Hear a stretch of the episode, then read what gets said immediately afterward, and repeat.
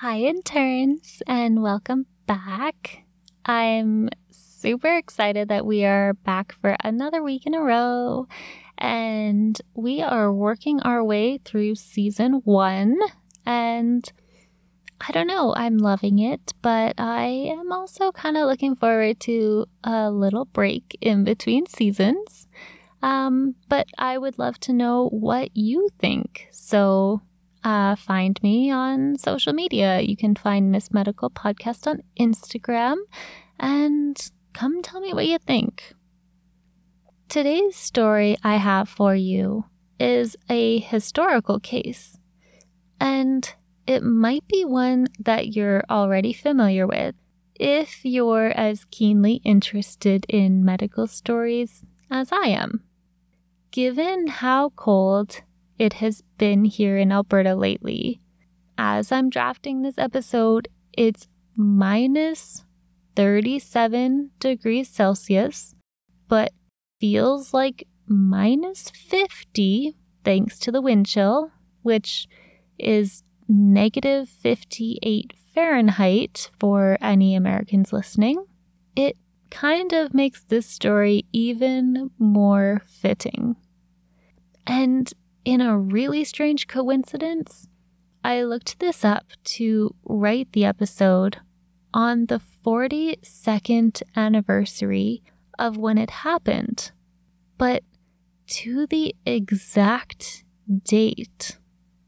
So, with all that being said, let's dive in to Jean's story. Welcome to the Miss Medical Podcast, Diagnosis Flatline. I'm your host, Destry Godwin. Miss Medical explores stories of misdiagnosis, malpractice, mysteries, and misogyny. You are my interns, and this is where true crime and medicine collide. This is Miss Medical.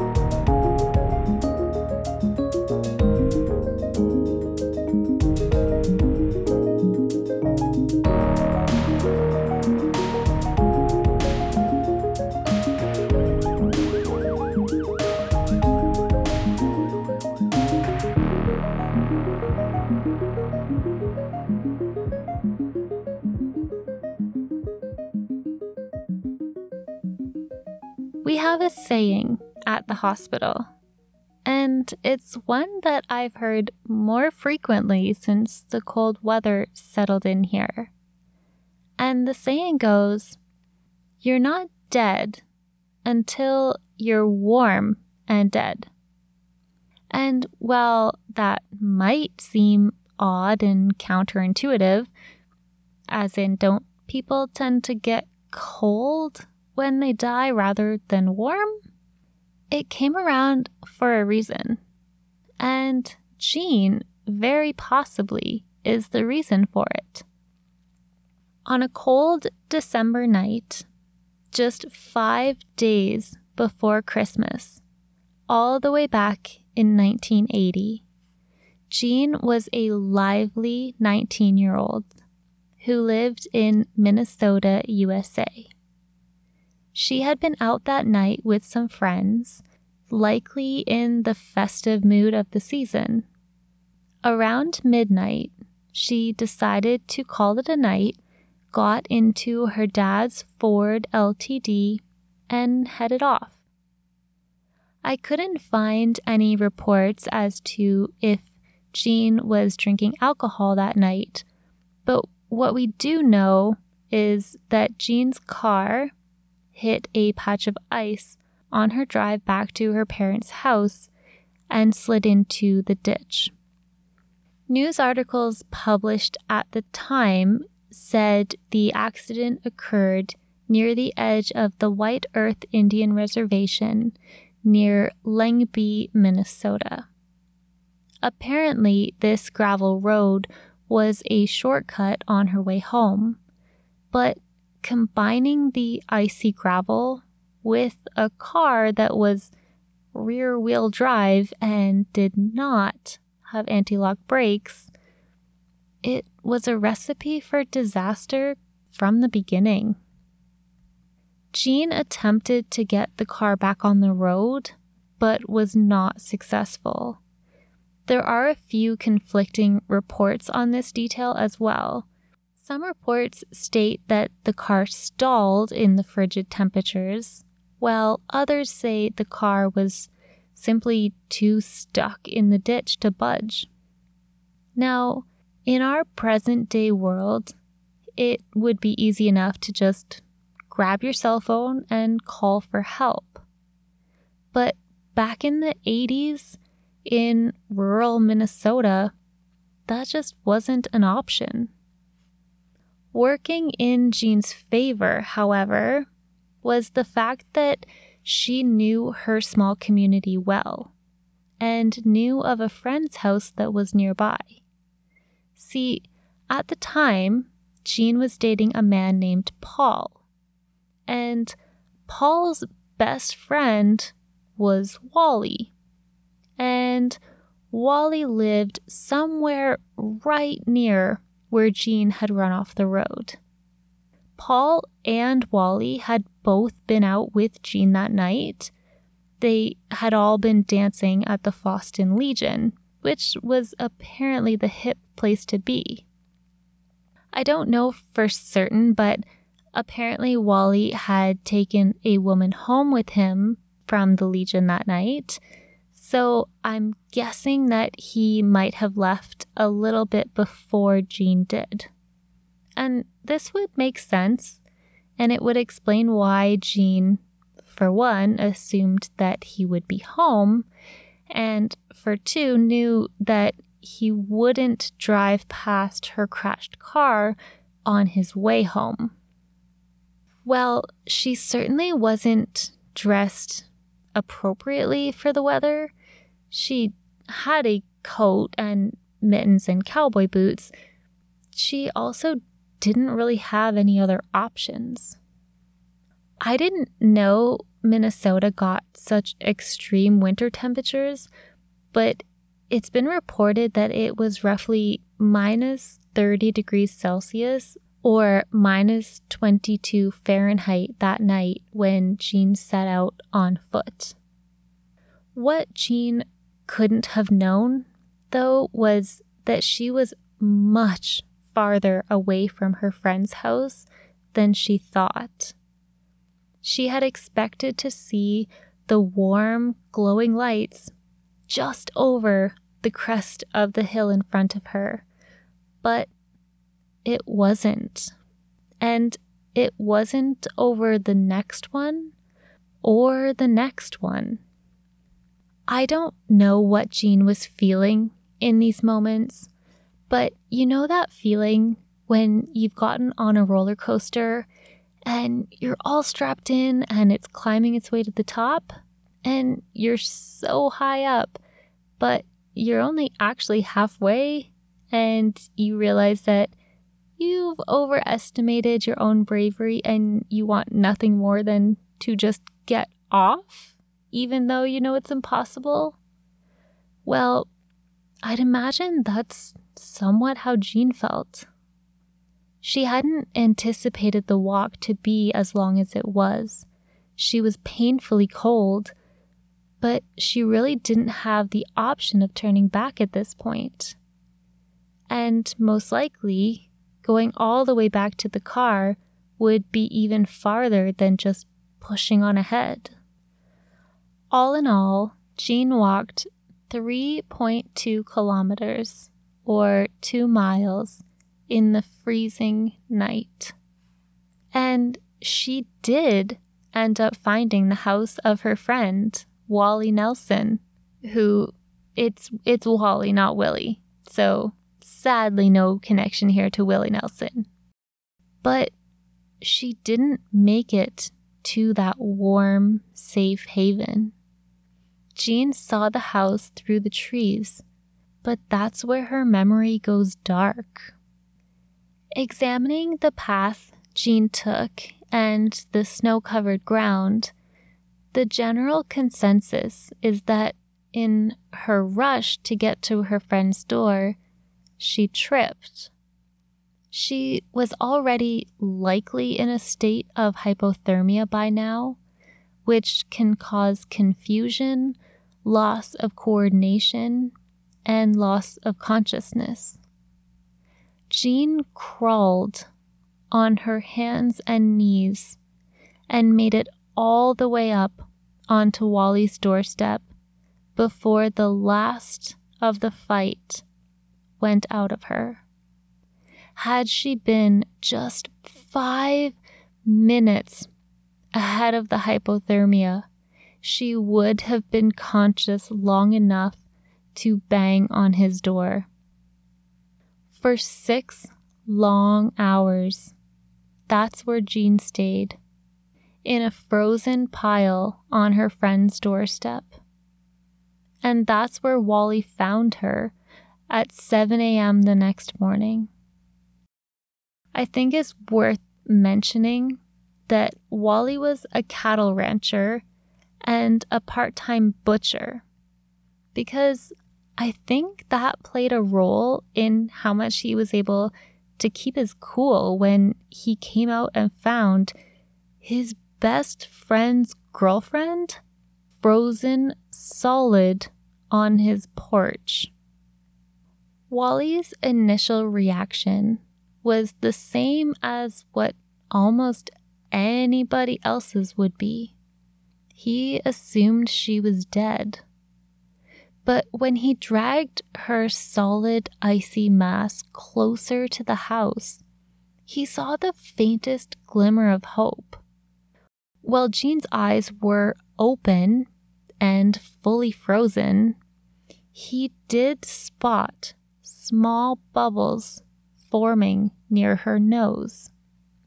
With this realization, Wally jumped into action. With the help of his um, lady friend who had spent the night, they initially tried to put Jean in the cab of Wally's truck, but her body was so stiff they couldn't bend it in any way that would convince it to fit into the truck. And so, one of our real unsung heroes, the lady friend from the night before, let Wally load the frozen body into her car for the drive to the closest hospital. At the Fosston Hospital, the situation seemed, well, pretty hopeless. Let's remember that this was back in 1980 in fairly rural Minnesota. I mean, Wikipedia has the population of Fosston back then being just about 1,600 people. It certainly wouldn't be a large state of the art hospital servicing the area.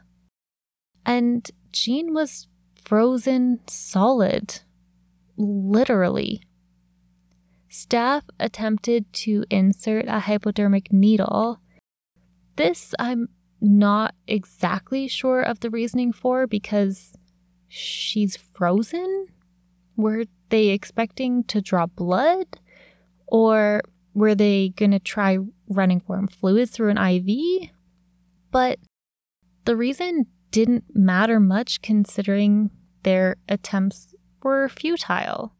The needles just broke off in the way you'd kind of expect them to if you tried to jab an ice cube. Their other attempts at assessing Jean's overall state weren't terribly successful either. Her temperature was too low to even register on their thermometer. And to note, from what I could find, the thermometer's lowest reading it could produce would be about 88 degrees Fahrenheit or 31 degrees Celsius, which is a solid way below normal, considering most people exist in the range of 97 degrees Fahrenheit, give or take, or 36 degrees Celsius. Beyond that, her eyes were frozen solid, and as you could expect, were completely unresponsive to light. But the medical staff weren't ready to throw in the towel and declare Jean a lost cause. Because you know, you're not dead until you're warm and dead. And technically, Jean wasn't actually dead. They were, albeit shockingly, able to detect a very faint pulse, almost undetectable under her frozen skin, and chugging along at only 12 beats per minute. Considering all of the factors here, how long she had been outside, how frozen she was, medical technologies available, the staff wasn't holding out high hopes of being able to revive Jean. I'm not sure they even had a protocol in place for such extreme situations. So they did the most logical thing they could think of. They used heating pads to start warming her up. Now, I think the general expectation probably would have been that even if they did warm her up to a normal temperature, that the organ damage and brain damage would be too extensive to support life.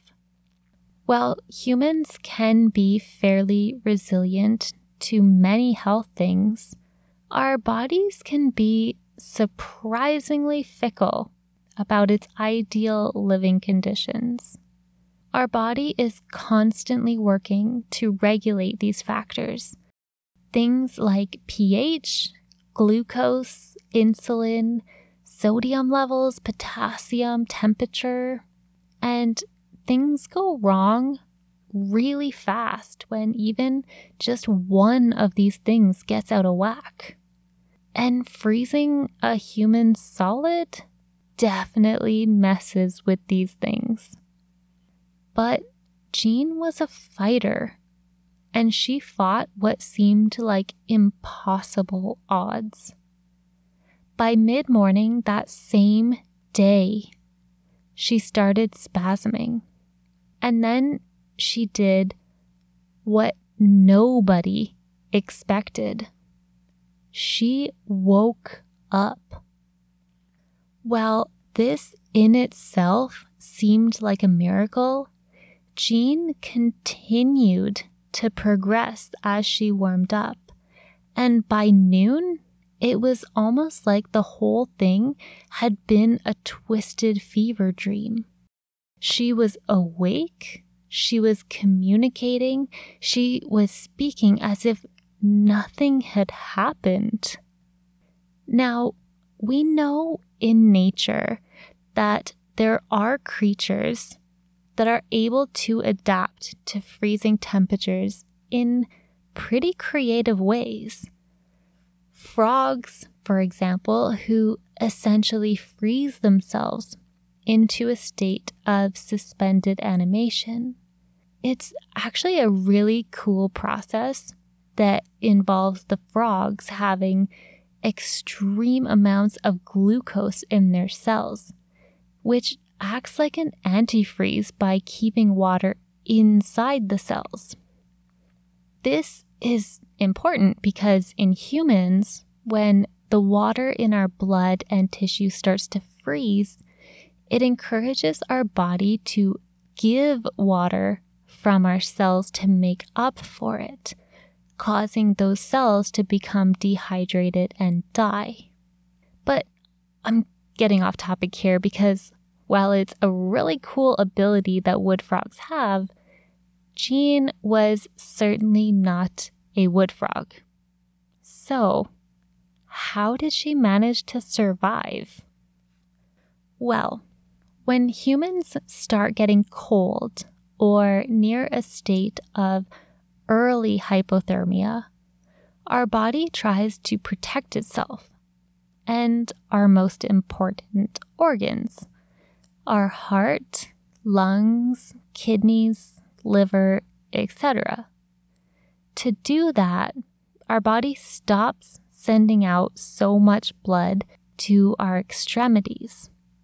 After all, we could survive without those, but not without our heart. As our temperature drops and our body desperately tries to preserve heat where it needs it most, combined with the fact our blood is fairly liquid and liquid things get somewhat less liquidy at cold temperatures, our blood flow slows down. Circulation slows down. Heart rate slows down. And with a less amount of demand on account of everything in your body just moving slower, it doesn't require as much energy or resources. And so you require less oxygen. If you take this to an extreme enough level, you'll get Jean, who basically entered a state of literal hibernation. And that's coming from a standpoint that many bears do not, in fact, truly hibernate, but I am not going off on that tangent right now. Live Science published an interesting article detailing a study done on suspended animation in garden worms and yeast. Yeah, like the stuff that makes your bread rise. And yes, that is like the weirdest combination of things to study, but if it gets the job done in the name of science, I'm here for it. The study showed that oxygen deprivation happening first before being frozen was a key element to both, uh, let's call them subject groups, being able to be revived after being frozen. And this wasn't just a small result either. When exposing the yeast and worm embryos to freezing temperatures, 99% of them died within 24 hours. But when reducing the oxygen first, 66% of the yeast and a whopping 97% of the worms survived after being warmed up again and reintroduced to their old pal oxygen. But again, I digress. Let's go back to our story. One of the key pieces to survival for a patient like Jean is controlling the rate they are warmed up again. So their blood flow increases at roughly the same rate as their temperature. Kind of back to that idea of if there is one thing that goes awry, then everything goes awry when it comes to our body's finicky need for homeostasis. In modern medicine, we have machines that can specifically handle this balance, which you might even be familiar with if you were a fan of Grey's Anatomy and recall an episode where a certain protagonist ended up in some very cold water. The machine literally passes your blood out of your body through its warming device and back into your body, warming you up from the inside out. I imagine it must be like when you take a sip of a hot drink on a cold day and feel the warmth all the way down to your stomach, except you'd be unconscious, of course. But for Jean, in rural Minnesota in 1980, that wasn't an option. So, while modern medicine has continued to successfully thaw out frozen humans, I think it's important to remember just how miraculous Jean's story is, being thawed out with nothing more than heating pads. Following Jean's recovery, her story was a media sensation. She had escaped what seemed like certain death with nothing more than some blistered toes from frostbite. There were interviews, news stories, and she even appeared on the Today Show. But as is with anything in life, the attention started to fade as the world moved on to whatever the next big story was. And Jean moved on with her life too. An interview I found from 2018 with Jean detailed her surprisingly normal life following her medical miracle. She got married and had children, though ultimately ended up getting divorced. At that time, she was living in Cambridge, Minnesota, a few hours away from where the whole incident occurred, and was working at her local Walmart. In that interview, she said she had no lingering health issues from the whole ordeal, and that she also didn't have any revelations during her time when she was frozen. There was no light for her to, to decide to walk towards, no message from the beyond. She just remembers waking up in the hospital. Though, considering she was more in a state of hibernation than a state of dying, perhaps that's why she didn't have any of those near death experiences. Today, Jean would be in her early 60s. Her story has continued circulating through media and the internet, including an episode of Unsolved Mysteries and many, many threads on Reddit. And our fascination with human hibernation certainly isn't over. Google searches will bring you other notable patients surviving the same extreme temperature situations, like Justin Smith of Pennsylvania, who in 2016 was found frozen on the side of the road after a night of drinking. It was estimated he had been exposed to the elements for nearly 12 hours, and there was even a coroner on scene to investigate the death. But thanks to the judgment call of one ER doctor who refused to declare Justin dead at that temperature, he made a full recovery. Or you might find the story of a Canadian although a very small Canadian, Erika Nordby, who, as a toddler, just barely a year old in 2001, wandered alone outside wearing nothing but a diaper and wasn't found until hours later.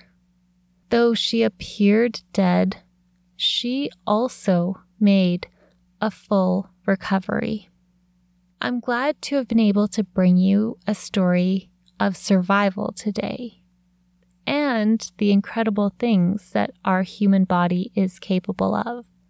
But if you were needing a sign to keep a winter survival kit in your car, well, consider this your flashing neon sign. Stay warm out there, interns, and we'll see you next week. For sources and additional show notes, follow the link in the episode summary to our website.